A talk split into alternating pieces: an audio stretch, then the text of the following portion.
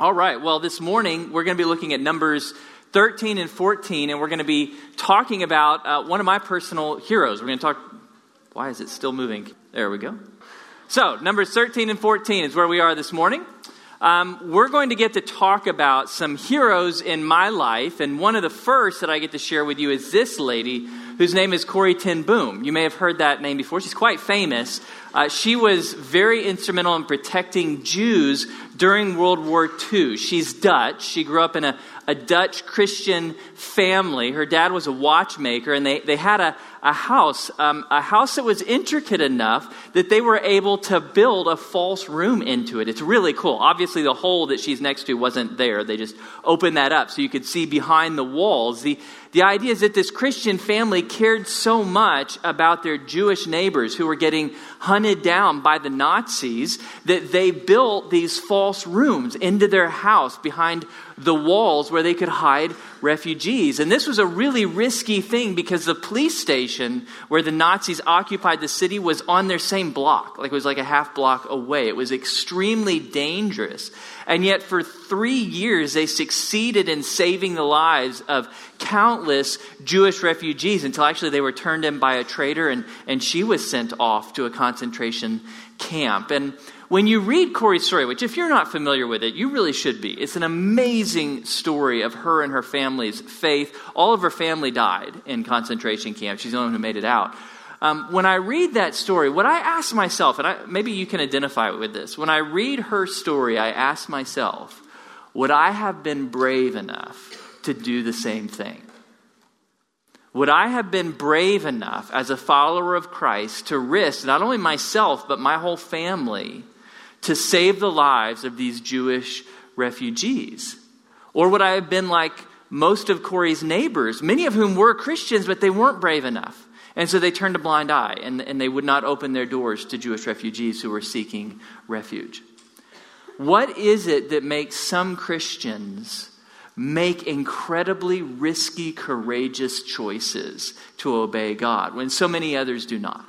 That's what we're going to talk about this morning. We're going to think about what is it in our lives that can make us courageous to follow God when it's incredibly risky. Now, in our particular context, it's not going to be about hiding Jewish refugees in the walls. For us, it's going to look like believing faculty who I've talked to here at A&M or at Blinn who know that if they share their faith openly, it could cost them tenure.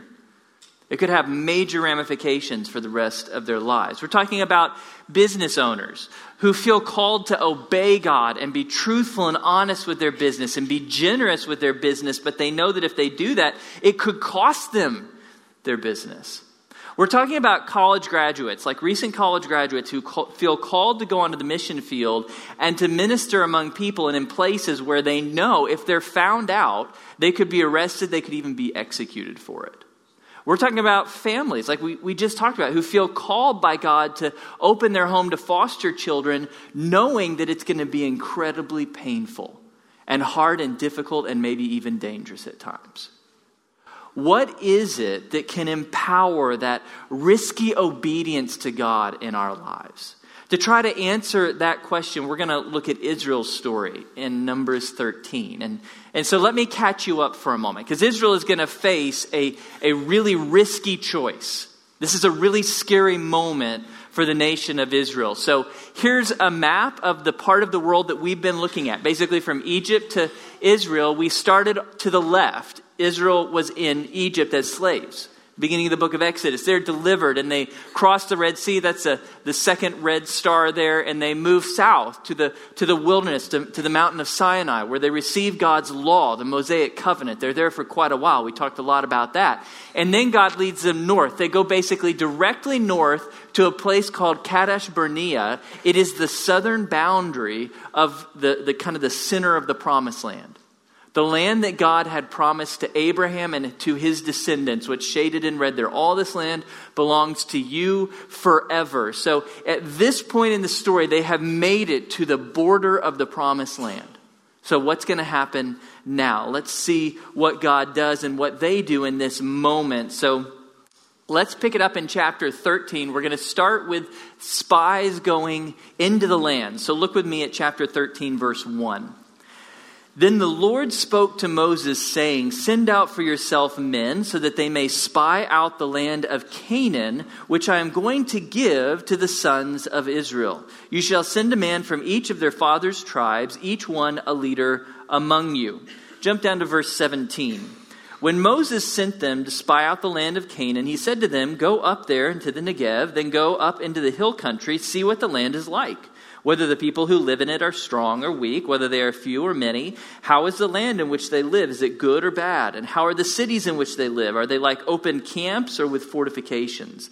How is the land? Is it fat or lean? Are there trees in it or not? Make an effort then to get some of the fruit of the land. Now the time, what, now it was the time of the first grape harvest. All right, so God calls Israel to send spies into the land. That was real typical. Very normal, very reasonable thing to do. Send some spies into the land to figure out where the cities are, where the roads are, where the resources are, to make a plan for how you're going to march into this land. So these 12 spies go into the land for 40 days. They're there for 40 days, and then they come back and they make their report to the nation of Israel. Let's pick that up in verse 25. When they, that is the spies, returned from spying out the land at the end of 40 days, they proceeded to come to Moses and Aaron and to all the congregation of the sons of Israel in the wilderness of Paran at Kadesh. And they brought back word to them and to all the congregation and showed them the fruit of the land. Thus they told him and said, We went into the land where you sent us, and it certainly does flow with milk and honey, and this is its fruit. Nevertheless, the people who live in the land are strong and the cities are fortified and very large. And moreover, we saw the descendants of Anak there. Amalek is living in the land of the Negev, and the Hittites and the Jebusites and the Amorites are living in the hill country, and the Canaanites are living by the sea and by the side of the Jordan. Then Caleb quieted the people before Moses and said, We should by all means go up and take possession of it, for we will surely overcome it. But the men who had gone up with him said, We are not able to go up against the people, for they are too strong for us. So they gave out to the sons a bad report of the land which they had spied out, saying, The land through which we have gone in, spying it out, is a land that devours its inhabitants, and all the people whom we saw in it are men of great size. There, there also we saw the Nephilim, the sons of Anak, are part of the Nephilim, and we became like grasshoppers in our own sight, and so we were in their sight. Okay, so the spies come back. There's a lot going on here. They give two reports. You have 10 spies who give a very negative report of the land. So, yeah, it's a beautiful land. It's a wonderful land. There's a lot of cities in the land, and a lot of those cities are really big and really strong and inhabited by people who are mighty warriors strong, tall people. There, there were giants in the land at this time. Basically, the inhabitants of the land were much taller than the Jewish people, stronger than the Jewish people, man for man. And so, 10 spies come back with a very negative report and say it's, it's too much. We cannot enter the land. Two of the spies, though, Joshua and Caleb, they come back with a very different report. It's a beautiful land and there's lots of guys in it, but we can take it. God's with us. We can easily defeat these folks. So you've got very, two very different reports. The thing that's interesting to me, though, is that in both reports, the facts are the same. All 12 spies are dealing with the same facts. The land is indeed beautiful and productive. The inhabitants of the land are indeed strong and numerous. Everybody agreed on the facts, but they have two very different interpretations. So Joshua and Caleb, they strongly encourage faithfulness. Joshua and Caleb, they look at the beauty of the land and, and interpret it as a sign that God is good. Look at how beautiful the land is. That, that leads us to believe that God is good. He's on our side. He has promised this beautiful thing for us, so let's go in and get it. The ten other spies, they interpret the strength of the inhabitants to say, God is not good. God can't be trusted. God has deceived us. He's led us to a place where we're all going to die. We should have stayed in Egypt. So you have two very different reports from these 12 spies. Now the nation of Israel faces their choice. This is the scary moment for Israel. What are they going to do as they face this risky decision? Well, let's pick it up in chapter 14, verse 1. Then all the congregation lifted up their voices and cried.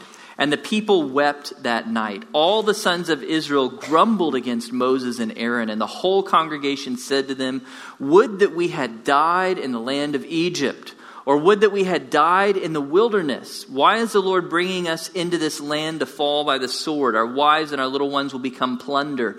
Would it not be better for us to return to Egypt? So they said to one another, Let's appoint a leader and return to Egypt.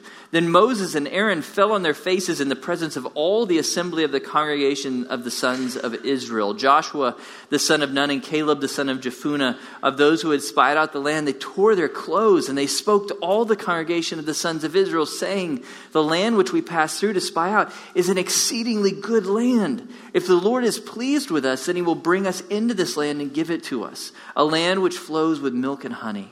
Only do not rebel against the Lord and do not fear the people of the land, for they will be our prey. Their protection has been removed from them, and the Lord is with us. Do not fear them. But all the congregation said to stone them with stones. And let's pause there. So the people feel fear. And it's important to recognize that the fear that they felt, that was reasonable. It, it makes perfect sense. God is telling them to go to war.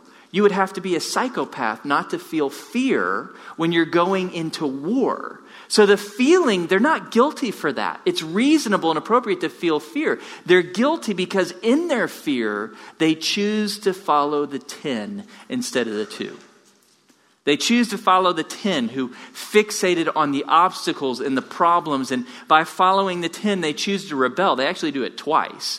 They rebel first and say, let's appoint somebody to take us to Egypt. Joshua and Caleb plead with them. They rebel a second time by picking up stones to put them to death on the spot. So the nation has decided we will not trust God. We will not go into the promised land as he has commanded us. So, what does God do? Well, God is ready to show up. Next part of the story, the sad part, is God's discipline. Let's pick it up, second half of verse 10. Then the glory of the Lord appeared in the tent of meeting to all the sons of Israel. The Lord said to Moses, How long will this people spurn me?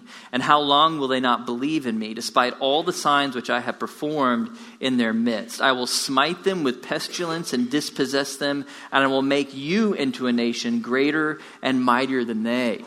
Okay, this has happened before. Once again, just like with the golden calf, God is threatening to wipe out the entire nation and start over with Moses. But Moses will once again plead with God, please don't do that. Please have mercy on these your people. And once again, God will relent. He will have mercy on his people. So let's pick it up there in verse 20. So after Moses has interceded for the people, verse 20, so the Lord said, I have pardoned them according to your word.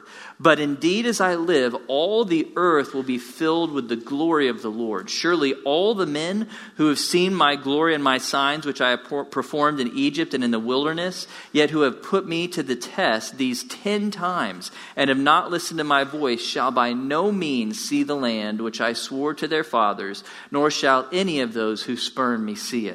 Jump down to verse 28. Say to them, As I live, says the Lord, just as you've spoken in my hearing, so I will surely do to you.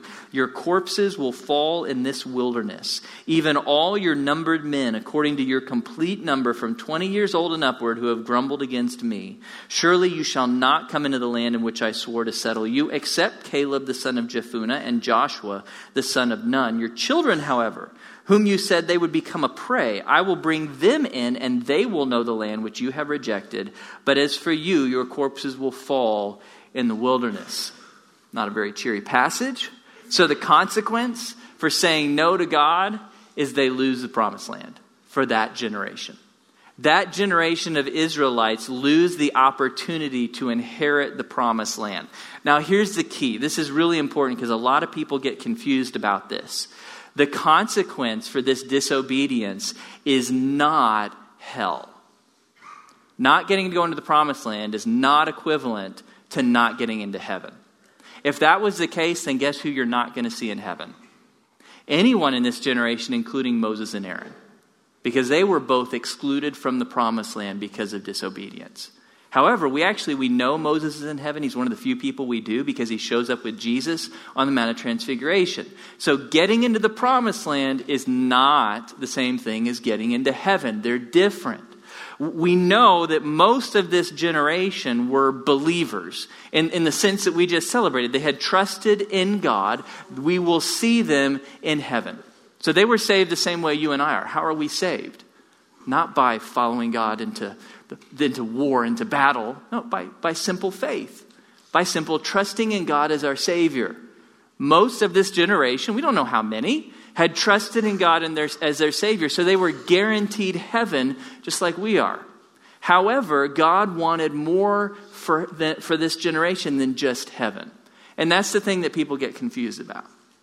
They think that God's goal for their life is, I want to get you to heaven. Well, God does want to get you to heaven, but He wants much more for you than that.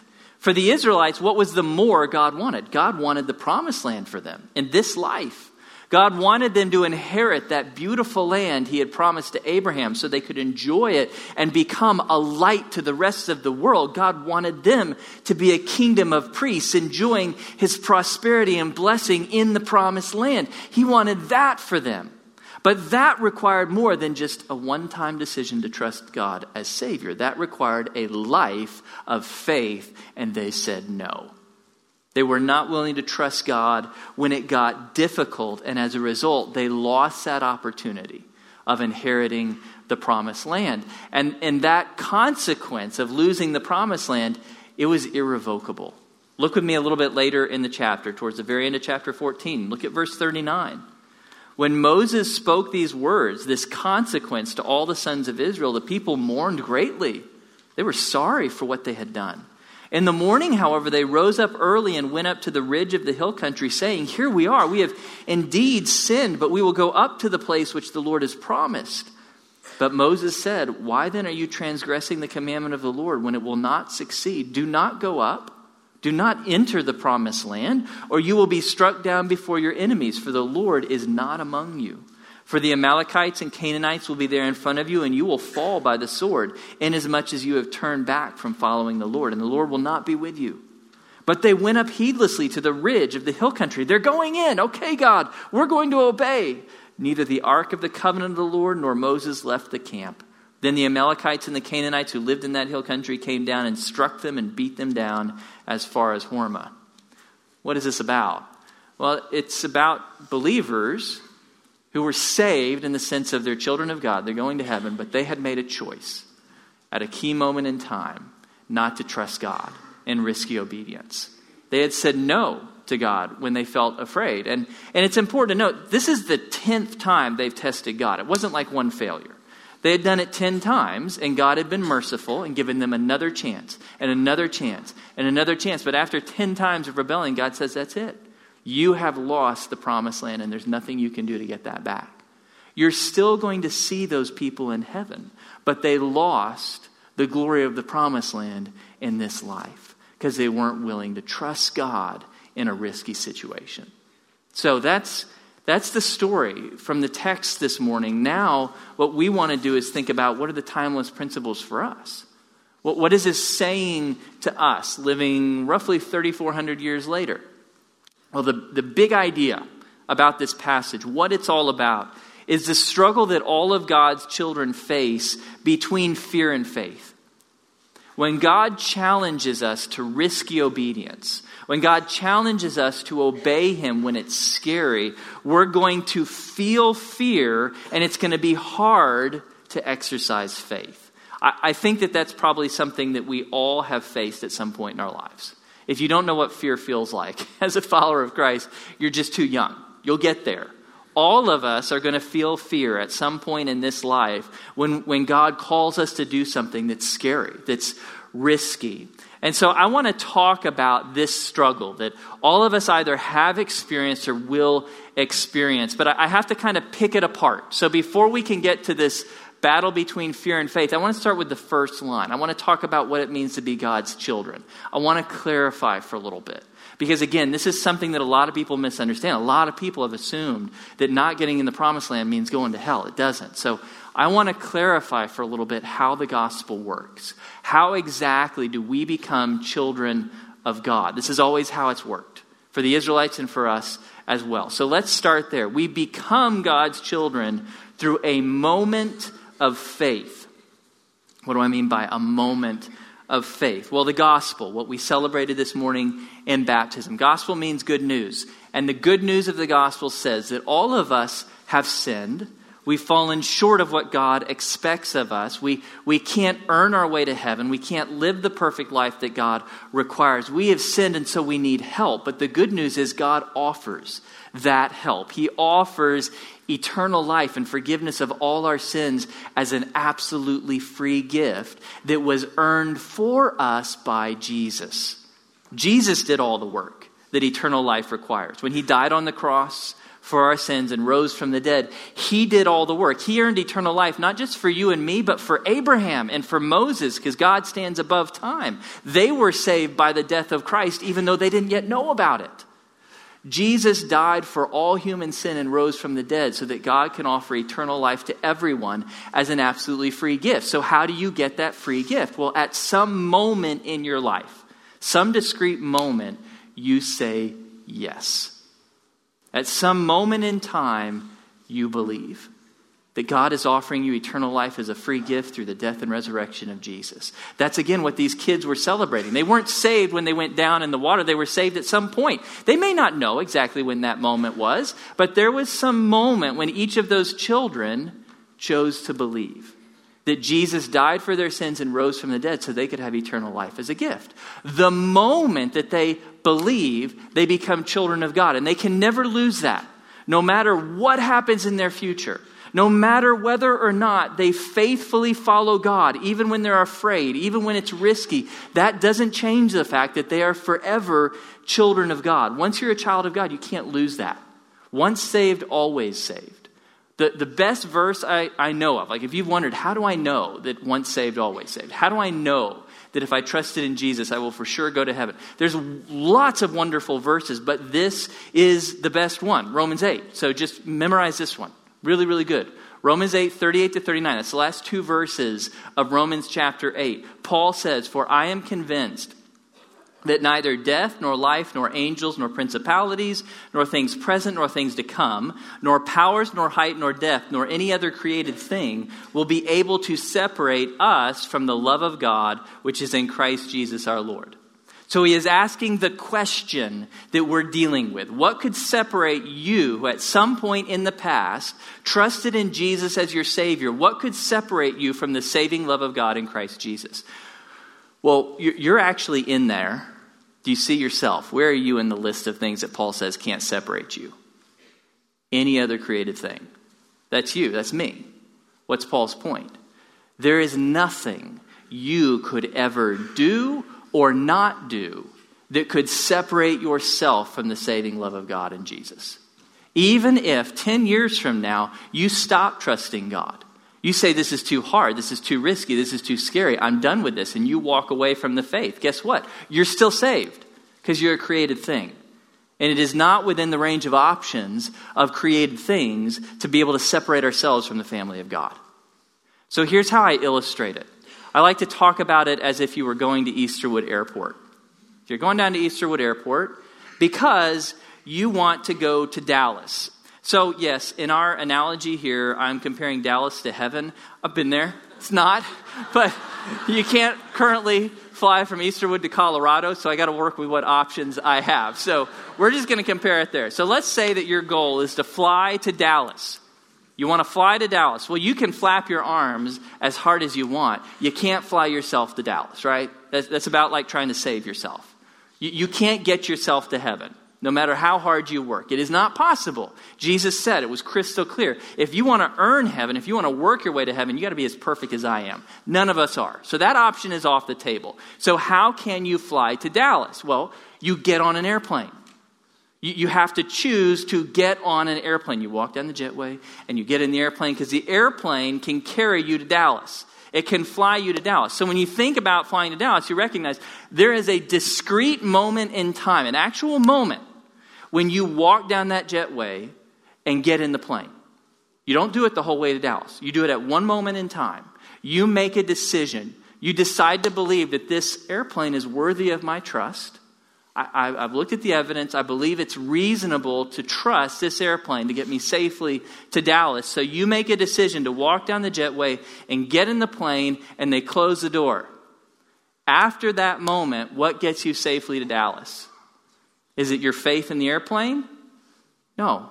The airplane doesn't care whether you believe in it or not. The airplane's an airplane. It's going to get you safely to Dallas because that's what it does. Well, so it is with salvation.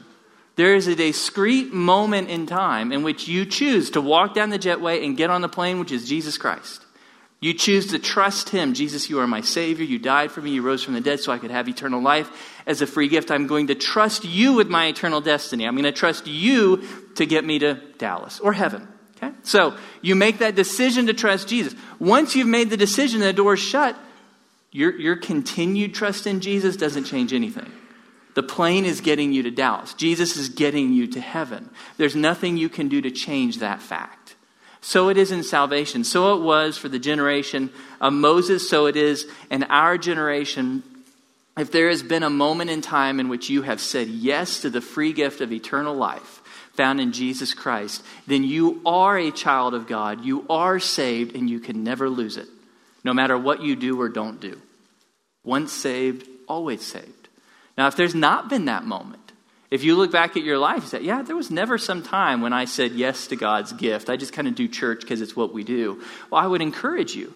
You, you need to walk the jetway. You, you, you need to make that decision. Right now, Jesus, I'm going to stop trusting in my arms to fly me to Dallas. I'm going to stop trusting in my church attendance, my good deeds, my charitable giving to earn heaven. I'm going to trust you alone to carry me safely to heaven. So if, if, there hasn't been that moment, please come talk to me, talk to somebody here. We'd love to help you have that moment where you trust in Jesus as your Savior. If you have had that moment, then you can take confidence in the fact your salvation is guaranteed.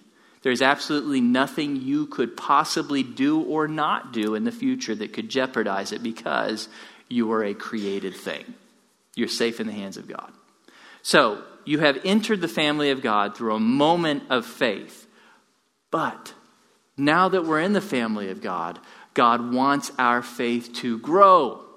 He wants it to grow, not so we can earn heaven, not so we can keep heaven. That's already taken care of. God wants us to trust Him more in the remainder of our life so that He can use us and bless us more because God wants more for us than just heaven. And that brings us back to that thing that I, am so many people don't get this. So many people think that the goal of the Christian life is get to heaven. You get to heaven, but that's not nearly enough for God.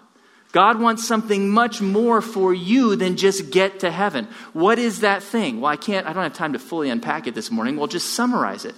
God wants to build his kingdom in this universe for eternity, and he wants humans to rule it. God created you to rule. That is your, that is your created mandate. You were created to rule God's world. He wants you to do that, but if you're going to rule God's world for all eternity, you must be faithful in this life. Ruling God's universe for eternity requires more than a moment of faith, it requires a lifetime of faith.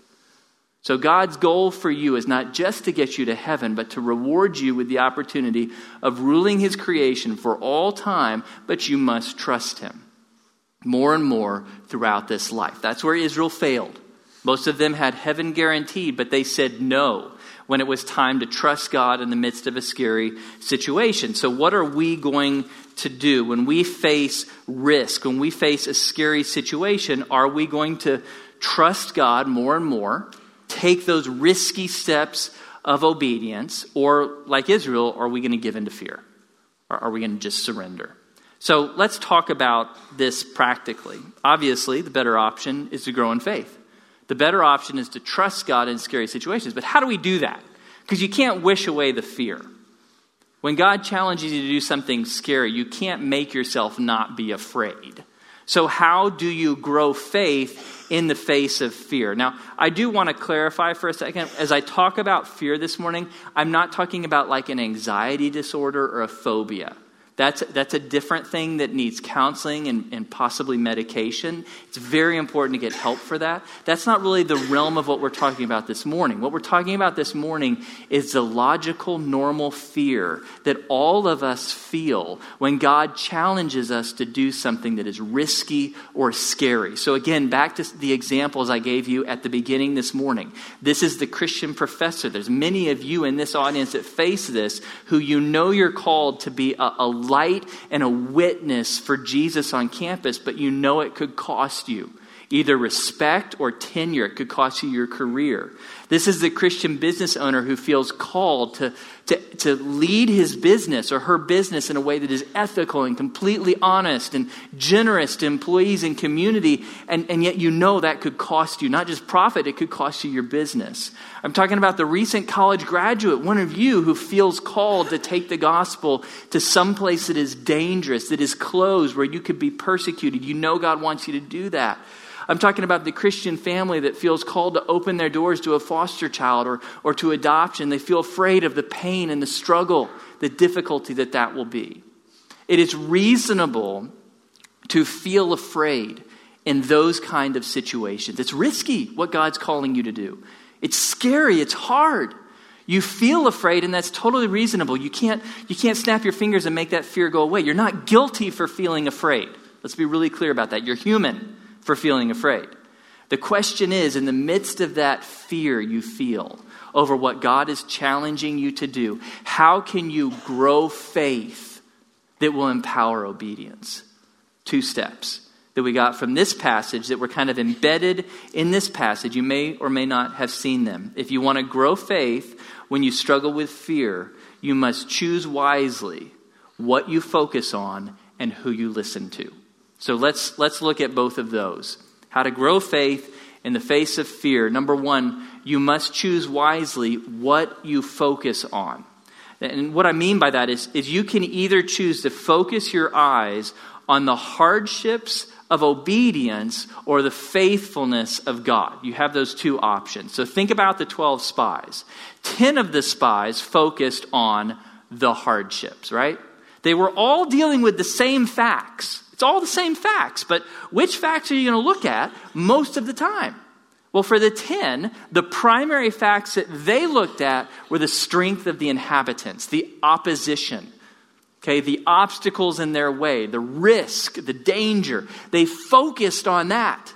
For Joshua and Caleb, what did they focus on? Well, they acknowledged that this is true. Yeah, those are big guys in there, but they focused on the faithfulness of God, the goodness of the land. Okay, and by choosing what to focus on, you can either inflame faith or inflame fear. That's really how it works. You get to grow faith or grow fear based on what you focus your eyes on. Now, let's be really clear. There is a time for analyzing risk and planning contingencies and counting the cost. Jesus actually talks about that. There is a time to look clearly at the risks and the hardships and the obstacles. You need to do that. God doesn't want you rushing foolishly into danger. No, He wants you to step back and analyze the risk and use your mind and think through what are my contingency plans? What are the risks here? What, what are the hardships? He wants you to face facts, but then once you've faced the facts, He wants you to focus your eyes on His faithfulness. After you spend a little bit of time counting the cost, you focus your eyes on the faithfulness and goodness of God. And that will encourage faith in your heart. Here's a, a, passage that I find very helpful in my own life. I, I love this passage. I don't know if you've thought about it in these ways before, though. Hebrews 12. Let us also lay aside every encumbrance and the sin which so easily entangles us, and let us run with endurance the race that is set before us, fixing our eyes on Jesus, the author and perfecter of faith, who for the joy set before him endured the cross, despising the shame, and has sat down at the right hand of the throne of God. So, this race, we're being told that the Christian life is like a marathon race. You're not running to get to heaven. Heaven's already guaranteed the moment you become a Christian. You're running so that you can honor God and receive the reward of more and more opportunity to rule for Him and glorify Him. So you're running this marathon race. And in this marathon race, you're going to face temptations of sin and you're going to face encumbrances. Those are non sinful things that get in your way, obstacles that want to trip you up. And the author says, don't look at those things. Don't focus on the temptations. Don't focus on the encumbrances and the hardships. Fix your eyes where? On Jesus. You, you keep your eyes fixed on Jesus, the author and perfecter of your faith. You think about what he did for you, how he died for you, how he rose for you, how good he is, that right now he's on the throne blessing you and protecting you. Keep your eyes fixed on Jesus. When people ask me who are, are, struggling, how do I know I'm saved? I'm struggling with fear, I'm struggling with anxiety. I don't tell them, look at your life, look at how good you are, look at how good you got. I tell, look at Jesus. That is the only safe place to look. Keep your eyes fixed on the goodness and faithfulness of Jesus, and it will empower you to keep running this marathon. So you get to choose what to focus on. Here's how Paul puts it uh, a little bit later in Scripture in 2 Timothy. And just for context, 2 Timothy, Paul wrote this a few months before he was beheaded. So he, he knows as he writes these verses, he is about to be executed. He's in prison, awaiting his death. Remember Jesus Christ, risen from the dead, descendant of David, according to my gospel, for which I suffer hardship, even to imprisonment as a criminal, but the word of God is not imprisoned. Paul had great reason to be afraid. He is in prison right now. He knows he's about to die, and yet he finds courage to persevere. How? By remembering Jesus, by remembering the gospel by remembering the, the Word of God that had saved him and that was continuing to be at work. He focuses on the faithfulness and goodness of God and of Jesus, and it gives him courage. And one of the reasons I actually I love this passage, I think it's easy when we think about um, faith in the midst of fear to get caught up in personality types. Like, are you an optimist or a pessimist? Are you a glass half full person or a glass half empty person? Well, Paul's glass is totally empty. This isn't about personality types at all. Paul's a realist. In the letter, he says, I'm dying. I'm about to die. He knows. So this isn't about personality types. It's about staring reality in the face and saying, I have chosen to walk this path because I'm so fixated on Jesus. I'm so fixated on his faithfulness. I'm so fixated on the goodness of God. It gives me courage even in the face of my reality. Uh, one of the people who's really inspired me in, in this lesson is a girl from Southwood. Her name is Sam. Some of you know her. Um, Sam graduated and she served here at the church for a while, and then she felt clearly called by God to take the gospel to a country that is closed, where the gospel is not proclaimed at all, and is so dangerous that if she is found out, it is likely that she could be imprisoned or executed. I can't even tell you where she is. I can't tell you the people that she works among because she is in such incredible danger at all times. And so you look at this decision. I mean, we're talking a, a young girl, she's in her mid 20s. She has a college education. She has all options in front of her. And she chooses to go to one of the most dangerous places on earth to share the gospel among people whom she knows most of these people hate me and want me dead. Why? Well, because she felt called to do that. And in the midst of fear, and yes, she felt afraid. We talked about it. She felt fear. Who wouldn't feel fear? In the midst of that fear, Sam chose to focus her eyes on the worthiness of Jesus. And if you ever had a chance to meet Sam and talk to her about it, that's all she talked about. How worthy Jesus is. Yeah, this is dangerous. There's a real chance I'll die. But Jesus is worthy of that. And so she had counted the cost. Again, it's not person she's not an optimist. Oh, I'll be fine. No. She knows this, this could work out really badly for me. She's a realist who chooses to focus on the worthiness of Christ, and it gives her incredible courage. And I'll be completely honest with you guys Sam is far braver than I am. I'm amazed at her and her willingness to follow Jesus in the midst of incredible risk. And she did it because she kept her eyes fixed on the goodness and faithfulness of God. So that's the first step. If you want to grow faith in the midst of fear, you got to choose wisely what you focus on. Focus on the goodness of God, the faithfulness of God, not the hardships or risks of obedience. Second step. If you want to grow faith in the midst of fear, you got to choose wisely who you listen to. When you are afraid, you need to choose to listen to people who encourage faith rather than people who discourage faith. So, the nation of Israel, when it was time for them to make a decision, who did they listen to? They had both options Joshua and Caleb, encouragers of faith. The 10, discouragers of faith. They get to choose who they listen to. They chose the 10. And that led them to doubt. Because who you choose to listen to shapes what you're going to believe and what you're going to do. It has an incredible effect upon you. And so when you feel afraid, when you feel anxious, who are the voices that you let into your head?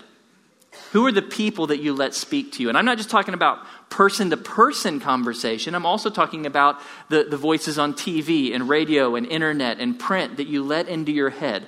Who is it that you listen to? Is it people who encourage faith or discourage faith? In Hebrews chapter 10, I keep coming back to Hebrews because there's so much parallelism here. Hebrews 10 we're told by the author, and he's writing to a group of believers. These are Christians. They're already guaranteed heaven. Let us hold fast a confession of our hope without wavering. For he who promised is faithful. And let us consider how to stimulate one another to love and good deeds, not forsaking our own assembling together as is the habit of some, but encouraging one another, and all the more as you see the day drawing near. A little bit of background for you this believing audience is facing intense persecution. Not like whatever we have in this country. I'm talking in, like imprisonment, seizure of assets, being fired from jobs, and being killed for their faithfulness to Jesus. And after experiencing that persecution for many years, they are tired and they want to give up. And for them, if they will just go back to practicing Judaism publicly because they were Jewish believers, the persecution will stop. And so they're tempted to give up in this moment of incredible testing. And, Paul, and the author says, No, don't do that. Hold fast to your confession of Christ. How are you going to do that? You're told later in the passage by not forsaking our assembling together. He's talking about church continuing to gather together in fellowship with one another at church and in small groups. Let's continue to surround ourselves with the fellowship of faith, with the, with the brotherhood and sisterhood of God's people. Why? So we can encourage and stimulate one another to faithfulness. Let's continue to speak words of encouragement to one another. That is how you find courage in the midst of fear and anxiety is you continue to gather together with one another. I remember hearing from one of my mentors before I got married that the strength of your marriage, Blake, is largely going to be determined by the couples that you two surround yourselves with. So, for a very large extent, how strong your marriage is will be determined by the strength of the marriages around you. You get to pick who you hang out with. And so, if the couples around you, if they are encouragers of marital faithfulness, if they're the kind of people who speak positively about their spouses, who speak positively about life and about their kids and about the faithfulness of God. Even if they struggle, they're realists, they, they, they're challenged from time to time, but the basic content of their conversation is about faithfulness and goodness in the marriage. That's good for your marriage. That will rub off on you. In contrast, if you, the, if you spend most of your time as a couple around couples who are always complaining about one another, always complaining about their spouse, always complaining about their kids, always complaining about the marriage, or spouses that talk actively and frequently about leaving each other, that's going to rub off on you too. Now, that doesn't mean that you as a couple won't be called from time to time to minister to a couple that's struggling and is negative and is complaining. But that's a ministry, that's not, that's not a friendship what, what that mentor was telling me is as you choose the couples that you're going to double date with and go on game nights with and go out to the movies with, choose couples who are encouragers of faithfulness because that will largely determine the strength of your own marriage. I'll give you another example. It's another hero of mine. I'm sharing a number of heroes of mine. They're all women, actually. I just realized. I hadn't put that together. So Corrie ten Boom and Sam, and, and now uh, a hero of mine in my life now is a lady named Elizabeth. So Elizabeth began to follow Jesus after many, many years of addiction to drugs and incarceration. She was in prison for a while. Um, when she got out, uh, she faced a decision. How, what is life going to look like now that I, I know Jesus now? I'm out of prison. What's life going to look like? Well, if she would have read the statistics, it would have filled her with fear. If you look at the statistics of how many drug addicts to, to serious illicit drugs fall back into addiction, it's terrifying or former convicts go back to prison, it's terrifying. But she didn't focus on that. Instead, she made some really good decisions. As soon as she got out of prison, Elizabeth moved into a Christian women's recovery center in Bryan, where she would be surrounded 24 7 with other women who would encourage sobriety and faithfulness to Jesus. She also joined Celebrate Recovery, for more accountability, more help in walking the path. She also began actively serving with other godly women and sharing it like um, uh, prisons and shelters to youth to encourage them to faithfulness. She surrounded herself with all of these faith filled voices instead of fear filled voices. And so here we are now. She has been walking in sobriety for years. She's currently holding down two jobs, mine just one. She's got two jobs at all the time. She became an on ramp client. We gave her a car. Then she became an on ramp sponsor and began bringing us women. And now she serves on our on ramp board and actually directs our client review committee She's become a pillar of the community, and like everyone in this town, knows Elizabeth because she chose to respond to a very risky, scary situation of getting right out of prison by surrounding herself with people who would encourage faith. That's the power of surrounding yourself with voices of encouragement. Find the Joshua and the Calebs in your life who will speak life giving words of encouragement to you. So, now as you think about your own life, as you think about what God is doing in your life, what has He called you to that you haven't yet done because it feels too scary? What step of faith, what step of obedience do you look at and say, I, I know that God has put that on my plate. I haven't done it yet because I'm too scared. Or maybe you're not willing to admit you're too scared, but it just makes me a little anxious, a little uncomfortable. I said, I'm not ready to do that yet. What is that thing. So it, it could be sharing the gospel, knowing that it could cost you a job or a promotion or a friendship. It could be taking a risk at work or with your business to be truthful and ethical and generous. It could be saying no to temptation when it feels like you're going to give in. It's impossible not to give in. It could be re engaging with your spouse in your marriage. It feels like the marriage is beyond hope. It feels like you've grown cold. Are you courageous enough to re engage and pursue your spouse. It could be going overseas to a closed country where you know there's huge risk to this. I could be in danger. It could be giving generously to the poor, to someone in need, to missions when you're not exactly sure that you have enough money to care for yourself. What is it that you know God is calling you to do, but you have felt too scared or anxious or worried to do it? Well, you now face a choice that feeling of fear or anxiousness or worry, you can't make that go away. And you're not guilty for feeling that. But in the midst of that feeling, you face a choice. What are you going to focus on, and who are you going to listen to? Are you going to focus on the hardships of obedience, on all the obstacles, all the problems, all the risks? Or are you going to focus on the faithfulness of God?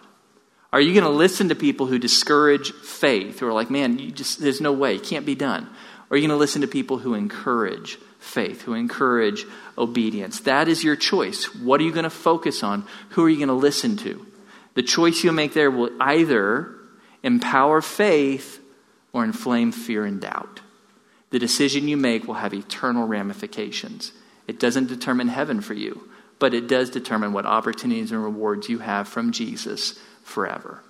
So I will leave you with a quote from the hero I began with, Corrie ten Boom. She said, Never be afraid to trust an unknown future to a known God. You know your God. You know what He's done. You know that He already died for you and rose from the dead so He could give you salvation as an absolutely free gift. You know He's your Father. You know He's guaranteed heaven for you, and there's nothing you could ever do to lose it. So, knowing a God like that, who's all powerful, who's sovereign, who's all wise, who knows all things, will you trust Him in the midst of the risk, in the midst of the worry, and the fear and the unknowns about your future, will you trust and obey? Let's pray for his help. Heavenly Father, we praise you and we thank you that you are a known God. We know you as our Father. We know you as our Savior. We know that you are good, that you are powerful, that you are loving, that you are wise. We can see in the pages of Scripture that you are always faithful to your promises. We rejoice in passages like Romans 8 that promise us that there's nothing that could ever happen that could risk your love for us and your salvation for us. We thank you, Lord God, for all you are and all you've done. We pray that you would help us to be bold and courageous like Corrie and Sam and Elizabeth and be willing to trust you and follow you even when it's scary, even when there's great risk, even when there's lots of unknowns and our path is dark in front of us. We pray, help us to trust you and obey you. Help us to make a decision to walk with you in the midst of that risk and fear so that we might glorify you now and be rewarded forever. We praise you and we thank you, Jesus, that you died for us and rose from the dead so we could have salvation as a free gift. Help us to be bold and courageous to share that good news with everyone we can.